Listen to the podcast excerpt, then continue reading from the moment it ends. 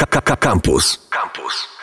Witajcie w kolejnym odcinku Ekocyklu. Dziś opowiem Wam o tym, jak założyć kompostownik w domu i uprawiać własny kompost, czyli naturalny nawóz organiczny, który można mieć praktycznie za darmo, bo do jego wytworzenia potrzebne są odpady bio. Kompost można wyprodukować samodzielnie w kompostowniku, na działce czy w ogrodzie, ale ja chcę Was przekonać, że jest też opcja domowa. To znaczy, że kompostownik można postawić w kuchni albo na balkonie i wykorzystywać uzyskiwany w nim nawóz do uprawy roślin, kwiatów czy ziół, który zwiększy żyzność gleby. Jest wiele mitów na temat kompostownika, że jego miejsce na pewno nie powinno być w domu, a tym bardziej w kuchni, bo jego zawartość będzie wydzielała nieprzyjemne zapachy. Ale to nieprawda. Prawidłowo uprawiany kompost nie wydziela brzydkiego aromatu i nie przyciąga muszek czy też innych owadów. Trzeba tylko przestrzegać kilku zasad, jeśli chodzi o domowe kompostowanie. Od czego zacząć? Można oczywiście kupić gotowy kompostownik, na przykład w sklepie ogrodniczym albo wiaderko kompostujące. Jest też opcja, żeby wykonać kompostownik samodzielnie.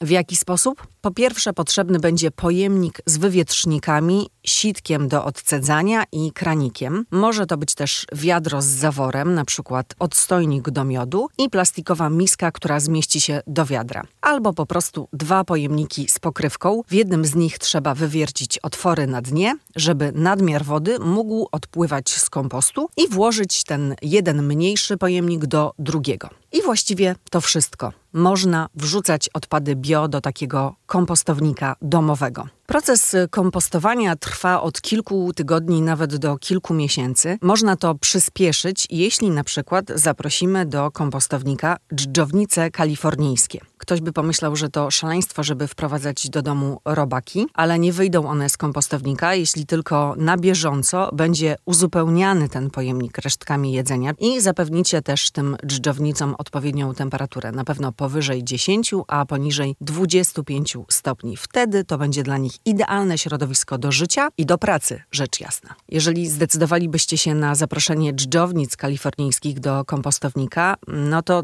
nie można zapomnieć o e, odpowiednich warstwach w tym pojemniku. Na samym dole najlepiej ułożyć materiały zawierające celulozę. Mogą to być na przykład rolka po papierze toaletowym, wytłoczki jaj, tektura albo papier, najważniejsze nie śliski i niezadrukowany. I potem trzeba wsypać ziemię ogrodową lub leśną i można dodać właśnie te dżdżownice, a następnie wrzucać odpady bio. Mówiłam o tym, że do samodzielnie przygotowanego kompostownika warto wykorzystać pojemnik z kranikiem. A to dlatego, że właśnie w tym zewnętrznym pojemniku będzie się zbierać tak zwana herbatka kompostowa, którą trzeba z tego kompostownika wylewać, ale można ją wykorzystać. To jest niezwykle odżywczy płyn, który nadaje się do podlewania roślin lub nawet udrażniania czy czyszczenia rur, więc to jest dodatkowa korzyść z kompostowania. Oprócz zbudowania czy zakupu odpowiedniego pojemnika do kompostowania, ważne jest jego prawidłowe użytkowanie. Można ustawić taki kompostownik na przykład pod zlewem w kuchni lub na balkonie. Jeśli pojemnik będzie stał na zewnątrz, trzeba wybrać miejsce zacienione, osłonięte od słońca i wiatru, żeby nie przesuszyć zawartości i ważne jest też, żeby unikać niskich temperatur, nawet już od 10 stopni, żeby nie zamrozić wytwarzanych w kompostowniku mikroorganizmów.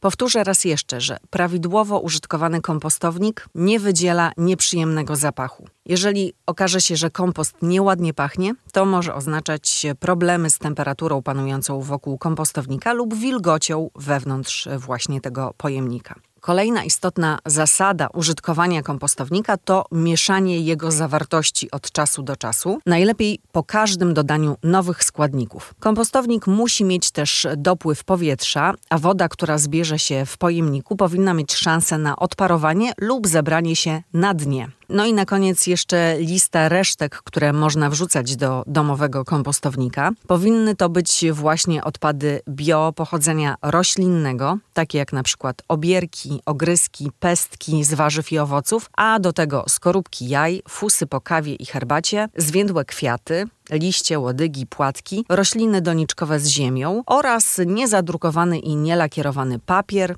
tektura, wilgotne czy rozdrobnione papierowe opakowania po jajkach. Są one bogate w węgiel zawarty w celulozie, co równoważy nadmiar frakcji azotowej, na którą składają się odpady kuchenne. I kiedy tak naprawdę nawóz z kompostownika domowego jest gotowy i możemy z niego korzystać? Już właściwie po kilku tygodniach albo kilku miesiącach można używać e, takiego kompostu. Jak go rozpoznać? Będzie on mieć przyjemny zapach oraz charakterystyczną konsystencję przypominającą żyzną glebę. Gotowy kompost nie klei się do dłoni ani nie rozpada. I taki samodzielnie wyprodukowany nawóz jest świetną odżywką dla roślin, ziół i kwiatów. Dodatkowo jego używanie nie stwarza ryzyka przenawożenia ziemi oraz zatrucia środowiska. Internety. Facebook.com ukośnik Radiocampus. Twitter ukośnik Radiocampus. Snapchat ukośnik Radiocampus. Instagram ukośnik Radiocampus.